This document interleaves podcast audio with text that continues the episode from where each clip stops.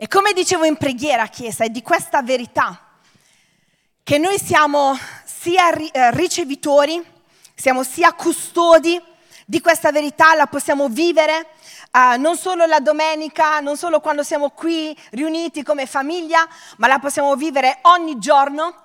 Non siamo solo custodi di questa verità, ma siamo anche coloro che hanno uh, l'onore, la responsabilità di condividere questa verità a chiunque um, attraversa il nostro, il nostro cammino, a chiunque fa parte della nostra quotidianità. Se posso avere un po' di luci in sala, così magari posso vedere a chi sto parlando e soprattutto voi non vi addormentate. Ecco qui, anche più forti, esageriamo, che vogliamo essere svegli, è vero? Pronti a ricevere la parola di Dio questa mattina. Um, Sapete, uh, fino a qualche anno fa, molti di voi insomma uh, già lo sanno, io uh, ho avuto la, sì, ho accettato la sfida, diciamo, di insegnare in una scuola elementare. Ok, era da parecchio che non condividevo queste storie che succedono e succedevano all'ordine del giorno tra i banchi di scuola. E, um, un piccolo preambolo a questa storia. Io ho scelto da quando ho accettato Gesù nel mio cuore, ho scelto di sfruttare ogni occasione possibile e immaginabile nella mia quotidianità di condividere il Vangelo con chiunque, eh, bambini, adulti, eh, anziani, giovani, con chiunque. Il mio obiettivo la mattina non è solo ed esclusivamente di andare a scuola e di insegnare le regole della grammatica inglese, eh, per quanto interessanti possano essere, non è solo quello. Il mio desiderio, non ho tutti i giorni l'opportunità di farlo, ma è tutti i giorni la mia intenzione di farlo, è quello di dove mi trovo, nel contesto in cui lavoro, quello di portare le verità che abbiamo cantato oggi a chi ancora non le ha ricevute, a chi ancora non le sa. E questo l'ho fatto anche eh, tra i banchi della scuola elementare e quindi si parlava della natura e io parlavo di Gesù come creatore, si parlava eh, del, delle parti del corpo umano e io dicevo che Gesù ci ha fatto tutti perfetti e che ha creato ogni parte del nostro corpo um, in maniera minuziosa, in maniera dettagliata, in, mena- in maniera diversa, ma che quello doveva essere un motivo di ringraziamento. E si parlava di X, si parlava di Y e io comunque Gesù ce lo mettevo sempre, come il prezzemolino, sempre c'entrava in un qualche modo Gesù e anche quando non c'entrava ce lo mettevo lo stesso. Allora ad un certo punto un, uh, un bimbo, Francesco Pio, nome la dice lunga, uh, dice, maestra, ma tu che sei una suora? Cioè, no, perché la scuola era gestita dalle suore, no? Cioè, no, non sono una suora, perché? E dice, ma per, perché tu invece di insegnarci inglese ci insegni religione, ma sei sicura che non sei una suora? E io ho detto, no Francesco, sì, sono sicura che, di non essere una suora, solo che la, la, la verità è che tutti quanti noi, grandi e piccini, tutti quanti abbiamo bisogno di Gesù, abbiamo bisogno di conoscere Gesù. E io a questo punto della conversazione mi aspettavo, non lo so, che lui accettasse Gesù in quel momento. E, e, e, invece mi ha detto, ma tu sei sposata? E allora non lo ero, faccio no. E allora sei una suora. E si è conclusa lì la conversazione. E così era tutti i giorni, diciamo veramente, ci sono anche storie più buffe che però condividerò per un altro messaggio.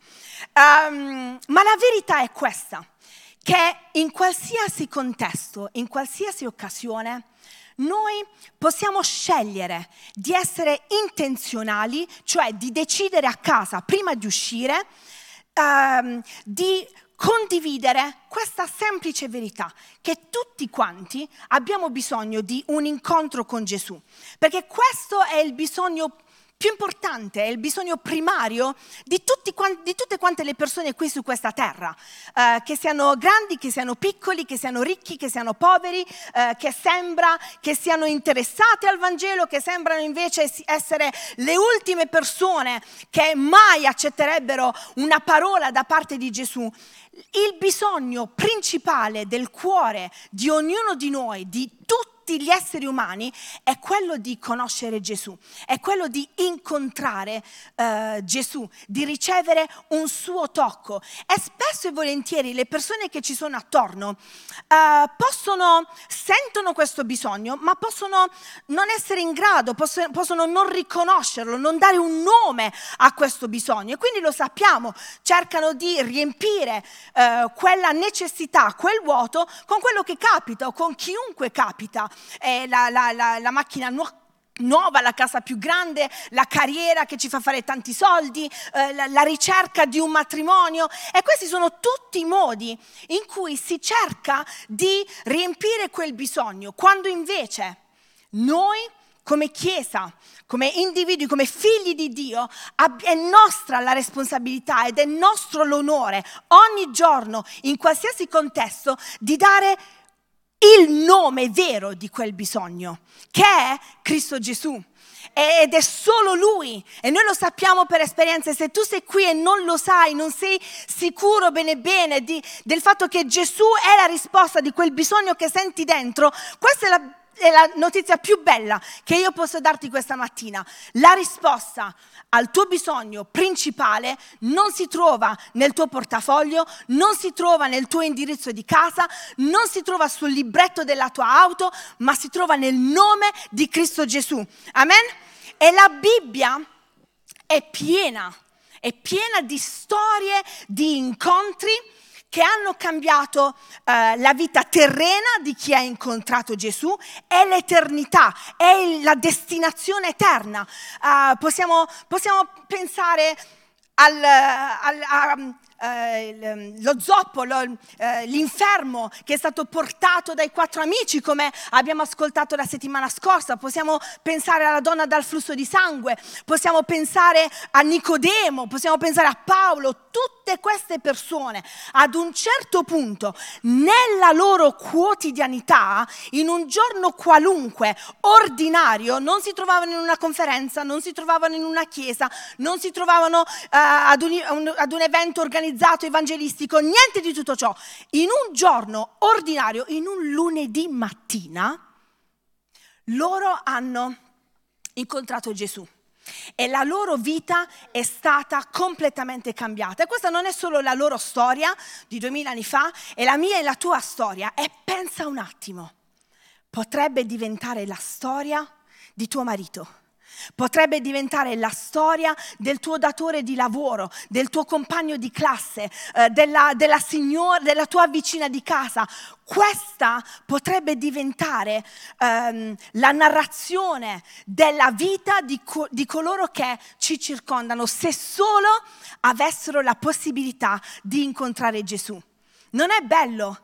È sano, Chiesa, che noi ogni tanto ci fermiamo e pensiamo a quello che potrebbe essere la vita di chi ci circonda se loro conoscessero Gesù.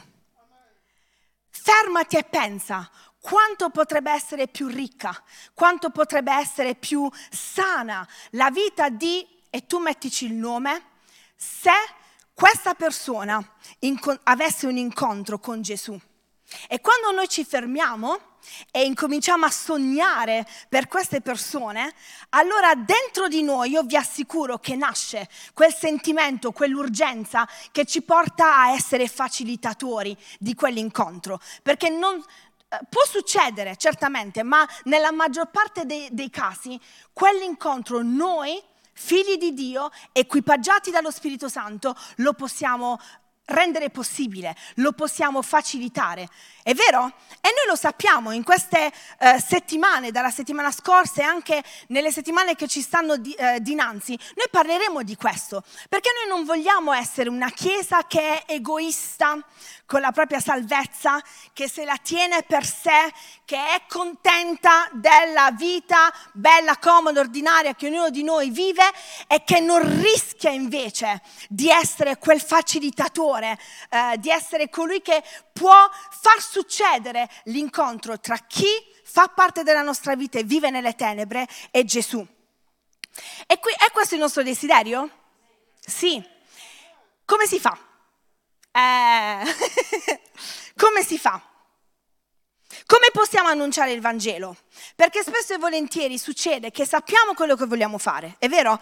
Lo vogliamo fare, c'è l'urgenza di condividere eh, il Vangelo, ce l'abbiamo, ma non sappiamo da dove dobbiamo incominciare. Ci sentiamo che ci manca qualche cosa, ci sentiamo che non sappiamo come eh, aprire la, la, conversazione, ci sentiamo un po' con le mani legate e quindi eh, in quel momento eh, spereremmo di essere qualcun altro, spereremmo di essere il pastore, spereremmo di essere eh, chi dalla nostra prospettiva ha più scioltezza, non nel parlare del Vangelo, ma eh, rimaniamo noi, cioè non è che ci possiamo trasformare in qualcun altro in quel momento, no, rimaniamo noi nella nostra quotidianità con la nostra occasione e non con l'occasione di qualcun altro.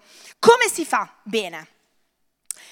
Noi oggi Uh, parleremo di alcuni modi, ok? Su come facilitare l'incontro che può cambiare la destinazione eterna delle persone che ci sono attorno. E lo faremo proprio leggendo la storia di un incontro che Gesù ha avuto con una, con una donna. Però, se questo messaggio, diciamo, vi incuriosisce, e spero che non vi incuriosisca solamente, spero che ci voglia portare all'azione, però se vogliamo saperne di più, se vogliamo crescere nella, nel nostro condividere il Vangelo, nel capire come fare e vogliamo confrontarci su questo, c'è un laboratorio che tra un po' starà per incominciare, si chiama Lab 1 in più, ve lo ricordate la nostra missione, no? Uno in più, raggiungere una sola persona in più per il Vangelo. Ed è in quel laboratorio che noi in cinque settimane non facciamo che parlare di questa, di questa cosa, di questa missione e la svisceriamo e ne parliamo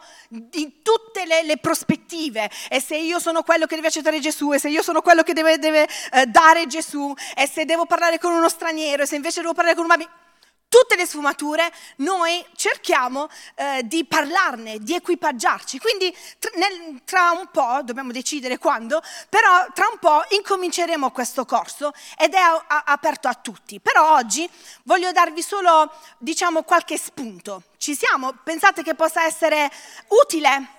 Benissimo, allora sappiamo eh, di che incontro sto parlando. Sto parlando dell'incontro tra Gesù e la donna samaritana. Va bene, dove si trova? Si trova in Giovanni 4 dall'1 al 42. Ora, per leggere 42 versetti ci, vorrebbe almeno 10, ci vorrebbero 10 minuti, quindi non li leggeremo tutti e 42, però andateli a leggere a casa, leggeremo i versetti quelli più, eh, principali nel corso, diciamo, della, eh, dell'analisi di questa storia. E il focus, il nostro focus, sarà vedere Gesù che cosa dice e che cosa non dice, che cosa fa e che cosa non fa, come approccia la donna samaritana e nell'osservare proprio come Gesù si comporta in questa situazione, noi possiamo imparare. Possiamo imparare a guidare una persona a Gesù, perché Gesù ha guidato quella donna samaritana a se stesso, ok? E quale maestro migliore se non Gesù? Ok, quindi vogliamo imparare un po' di, di, di modi. Uh, vi dico un po' la storia, Nel, nei primi quattro versetti che possiamo leggere c'è l'introduzione, quindi quando Gesù seppe che i farisei avevano udito che egli faceva battezzare più discepoli di Giovanni, sebbene non fosse Gesù che battezzava ma i suoi discepoli, mi piace come è preciso Giovanni qui, cioè, sottolineare, la, Gesù che cosa fa? Lasciò la Giudea e se ne andò di nuovo in Galilea. Il versetto 4 è quello che mi piace di più. Ora doveva passare per la Samaria. Questo doveva passare, ve lo voglio spiegare. Eh, la strada che si attraversava la Samaria, effettivamente rendeva il viaggio dalla Giudea a, eh, alla Galilea più breve, ok? Era una specie di, di scorciatoia, però tutti i giudei quella via, quella strada la scansavano. Perché? Perché lo sappiamo, non, non correva buon sangue tra i samaritani e i giudei. Perché?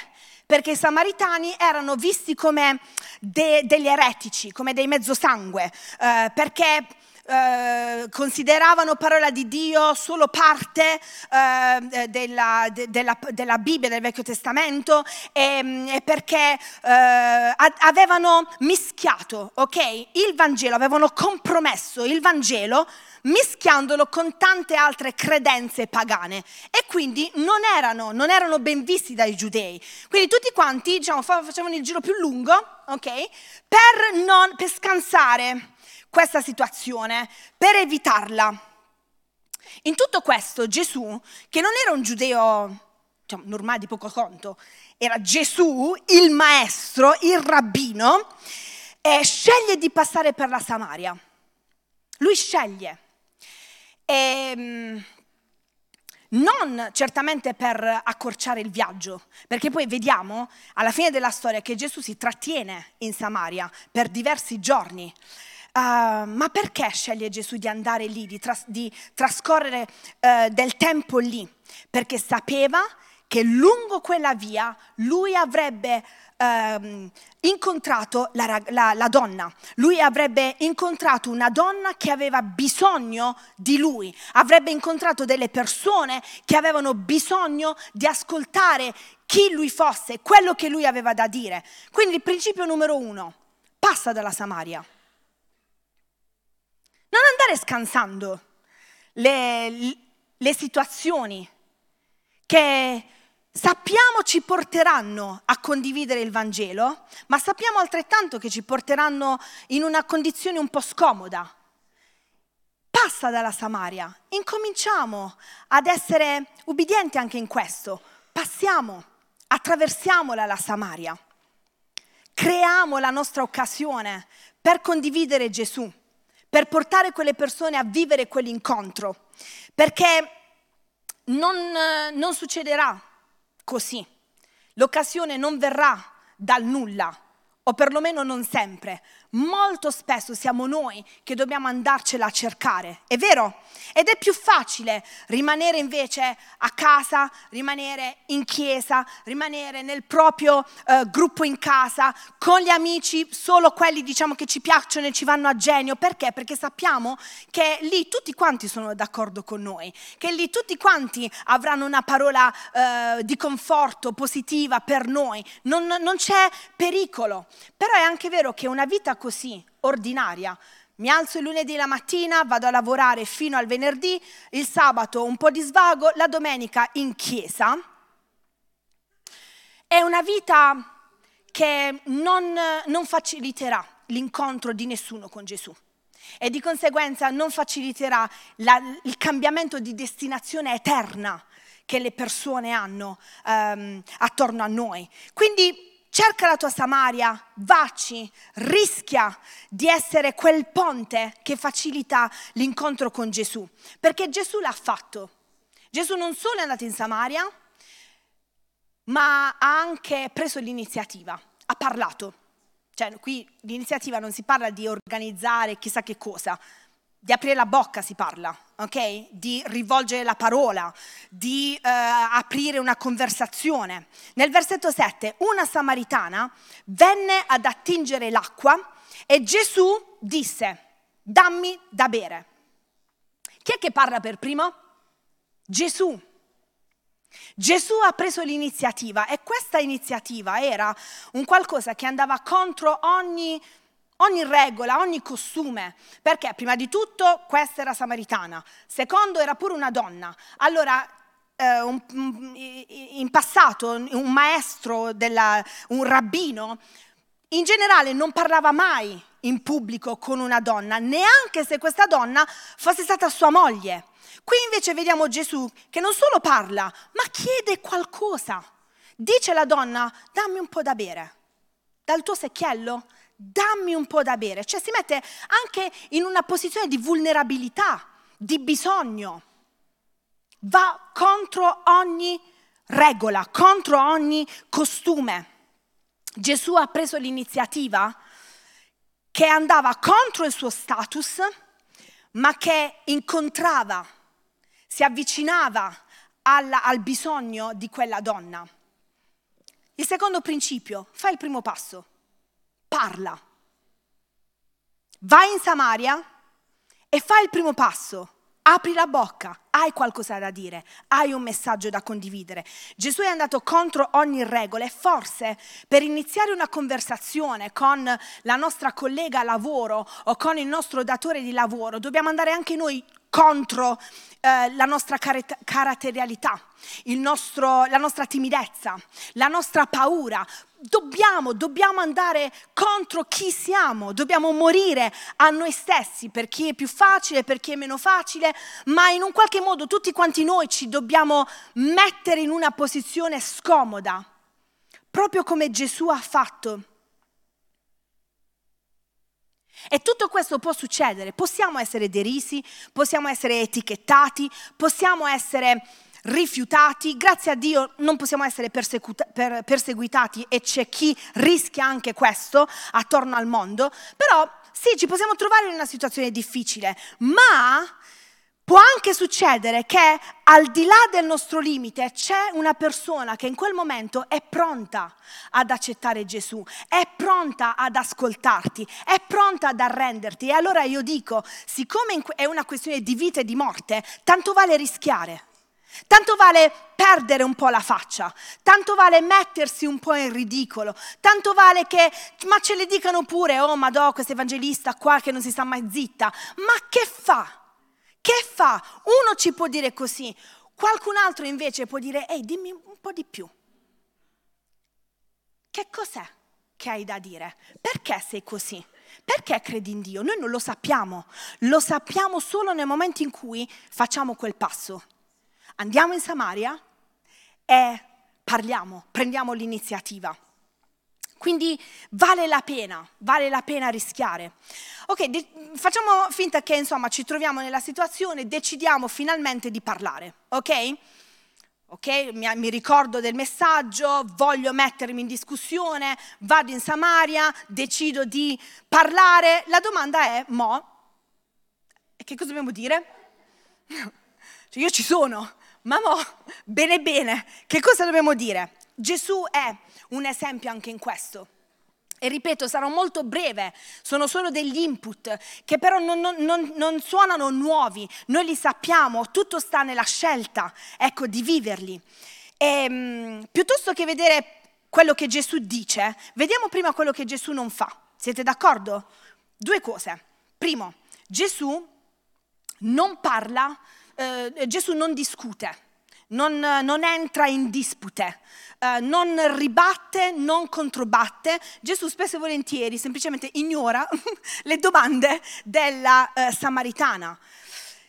La, la, la, donna, proprio come i nostri amici, come i nostri parenti, cerca puntualmente di deviare il discorso, mettendo in mezzo che cosa? Le differenze, mettendo in mezzo la logica e mettendo in mezzo la religione. Non è quello che ci succede? La, la, la Samaritana innanzitutto nel verso 9 dice, eh, ma come mai tu che sei giudeo chiedi da bere a me che sono una donna e sono una donna samaritana? Infatti i giudei non hanno relazioni eh, con i samaritani. Ecco qui le differenze. Voi siete evangelici, noi siamo cattolici. Voi fate questo, noi non facciamo quest'altro. A voi piace questo, a noi piace quest'altro. Io sono il datore, tu sei il collega o io sono il collega, eh, o, o io sono il dipendente e tu sei il datore. Io sono l'insegnante, tu sei la studentessa.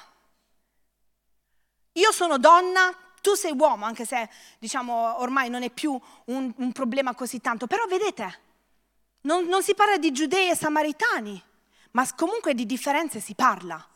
È vero, Gesù non risponde neanche. Gesù non si fa distrarre perché? Perché lui sa che queste differenze non sono altro che la conseguenza di qualcosa che l'uomo ha messo su. E quindi non è lì che si trova la risposta. E la donna quindi, non ricevendo risposta, cambia, ok, poi giochiamo un'altra carta, perché Gesù gli dice, se tu sapessi chi ti sta parlando, giudeo samaritano che sia, se tu sapessi, me la chiederesti tu dell'acqua. Allora la donna L'altra, l'altra, carta dice, ma scusa, nel versetto 11, tu non hai nulla per, atting- con, eh, eh, nulla per attingere e il pozzo è profondo. Da dove avresti dunque quest'acqua viva? La logica, la scienza. E Gesù, nuovamente, ignora questa, questa domanda, non si fa distrarre. E noi lo sappiamo, tante sono le domande che ci vengono poste che non lo sappiamo manco noi la risposta, o no? E scusa, ma eh, se, tu, se Gesù è così buono, allora perché ci sono le guerre? E allora perché muoiono i bambini? E allora perché ci sono le malattie? Ma se tu credi nella creazione, allora che cosa ce ne dobbiamo fare di tutti i dinosauri, eh, eccetera, eccetera? E quindi sono queste domande che ti fanno anche un po' pentire di averla aperta quella bocca. Dice, ma a me chi me l'ha fatto fare? Mi sta mettendo a me in crisi? Non lo so. Gesù non si è fatto distrarre. E Chiesa, ve lo posso dire, va anche bene dire non lo so. Davanti a tutte queste domande, piuttosto che cercare i versetti, eh, al momento, in quel momento, possiamo anche dire, senti, guarda, io non lo so, so una cosa, che ero cieco e mo ci vedo. So una cosa, che non avevo speranza e adesso ce l'ho. So una cosa, che dopo la morte dovevo andare all'inferno e adesso andrò in paradiso. C'è la vita eterna per me e c'è la vita eterna anche per te. Perché? Perché non è importante trovare risposte a questo? No, ma perché per facilitare l'incontro con Gesù, le persone che ci pongono queste domande in realtà non hanno bisogno di quelle risposte. È vero? E quindi tanto vale non farci distrarre. Poi possiamo andare a studiare, a fare le nostre ricerche, a parlare con chi magari ne sa più di noi per crescere. Ma eh, facciamo come ha fatto Gesù. Non è entrato nei tecnicismi, perché per facilitare quell'incontro, per, affinché quell'incontro con Gesù succeda, le persone non hanno bisogno di una relazione di eh, teologia sistematica. Hanno bisogno di sapere che Gesù è lì che Gesù può perdonarli. Hanno bisogno di sapere il messaggio di salvezza, che è la cosa più eh, semplice e diretta.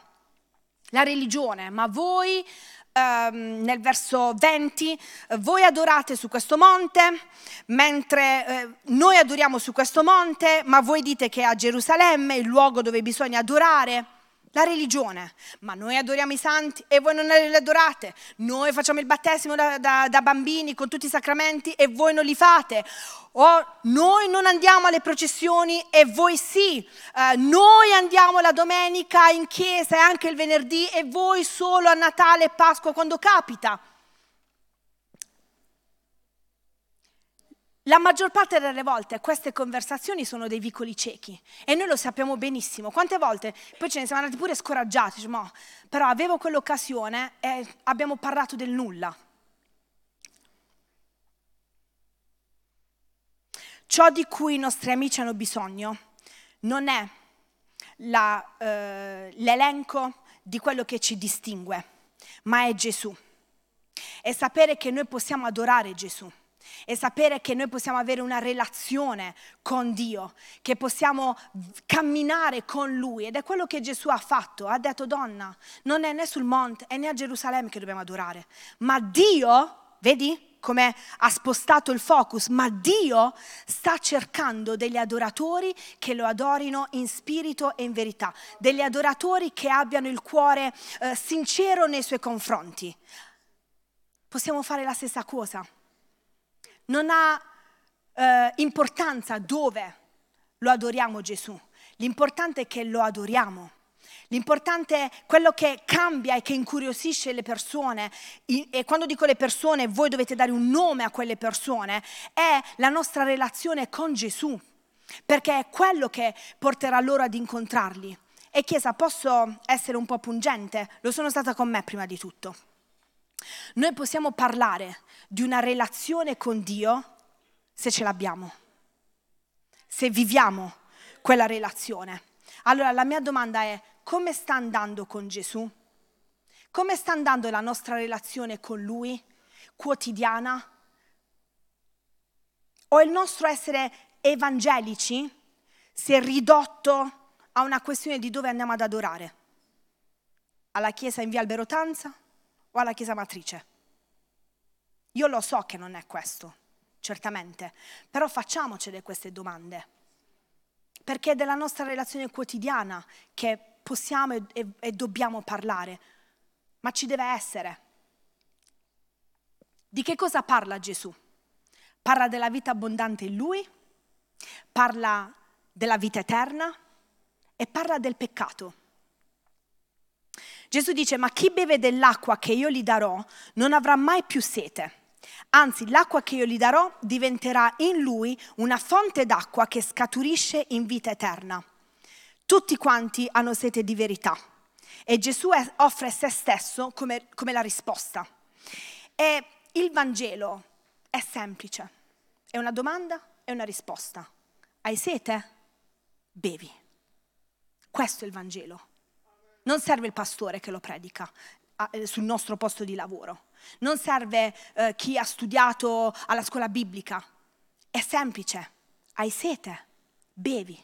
Al nostro collega. So che hai sete. Me l'hai detto tu. Quella situazione. C'è una soluzione. Bevi. Gesù. E noi spesso presentiamo il Vangelo invece come se fosse un elenco di cose che le persone devono cambiare per poi incontrare Gesù. Io ho smesso di fare questo, ho smesso di fare questo, ho smesso di fare quest'altro, non dico più questo, non vado più là, non vado più qua. Anche tu devi farlo per avere una relazione con Gesù. E questo non è il Vangelo. Non è il Vangelo, perché il cambiamento non è mai stata una condizione per incontrare Gesù, è sempre stata una conseguenza.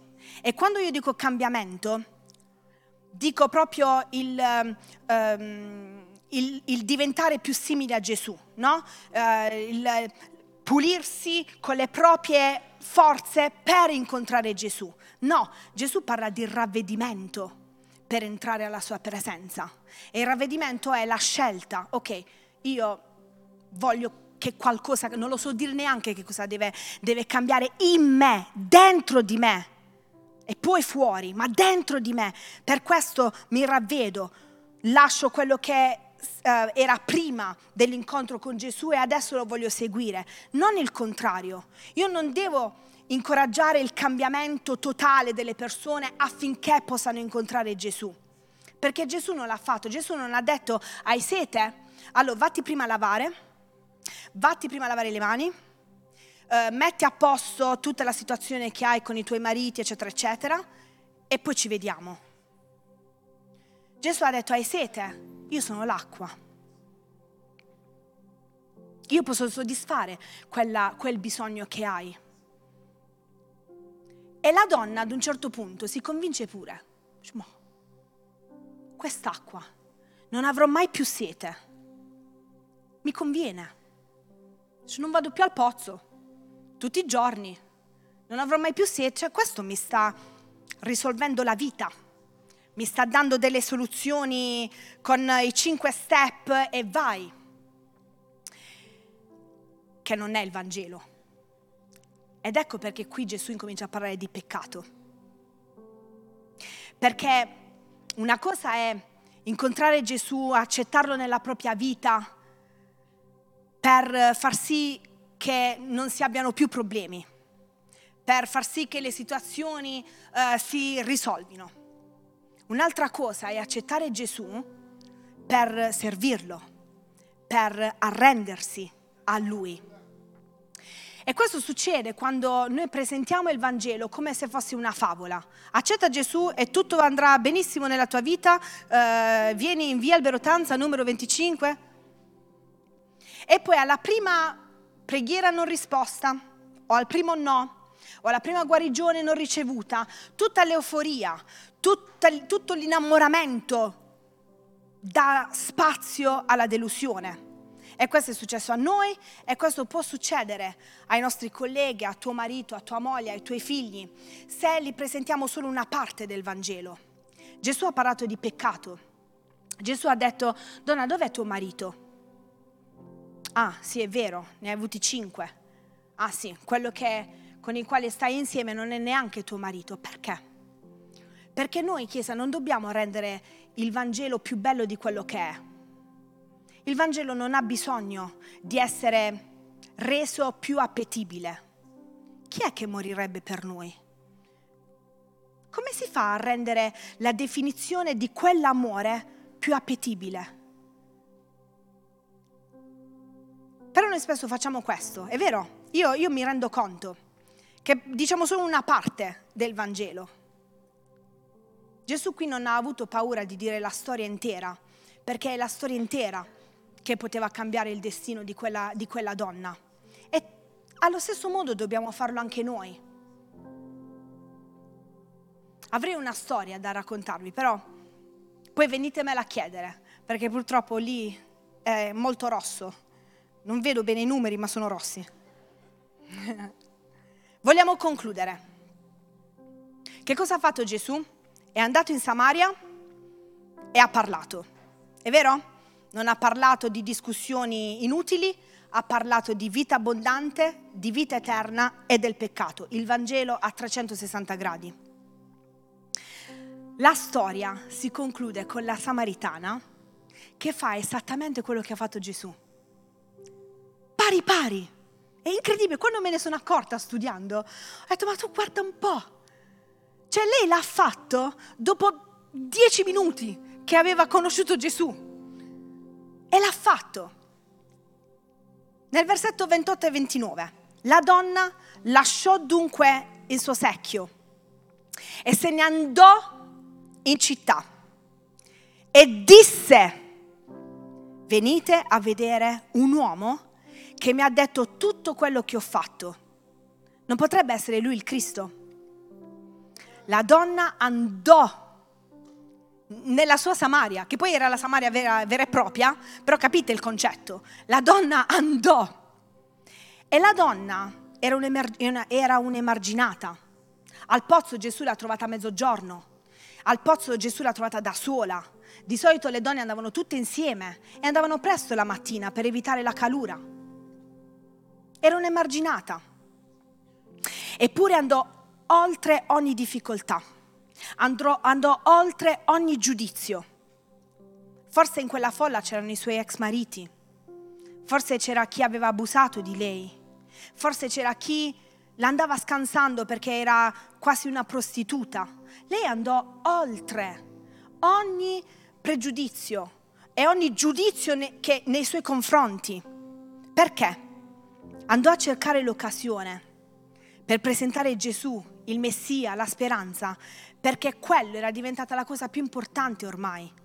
Lasciò addirittura il suo secchio. A me questo dice che ormai l'acqua, il suo servizio, il suo quotidiano non era più la priorità. O forse perché doveva ritornare da Gesù, certamente. Però la sua priorità era cambiata. Lei aveva deciso di incominciare a vivere il suo ordinario condividendo Gesù, superando gli ostacoli e disse, venite a vedere un uomo. La donna ha parlato. Ha fatto quello che Gesù ha fatto.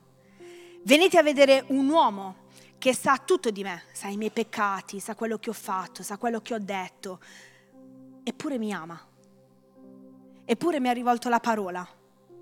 Eppure prima mi ha, chiesto da bere e poi mi ha detto che lui mi avrebbe dato da bere, quella, quell'acqua non mi avrebbe fatto più essere uh, assetata. Io non ho capito bene bene che cosa ha detto, ma so So che ci può essere una speranza in quest'uomo. So che lui può essere la verità. Venite a vedere un uomo. Venite a vedere un uomo, non una religione, non il tempio, non una chiesa, non un programma. Venite a vedere l'uomo che ha dissetato la mia anima e può fare lo stesso con la tua. È semplice. E così la donna, così semplicemente, è diventata la prima evangelista della Samaria. Ci avete mai pensato? Il, il, la, la prima Billy Graham del primo secolo. semplicemente raccontando del suo incontro con Gesù.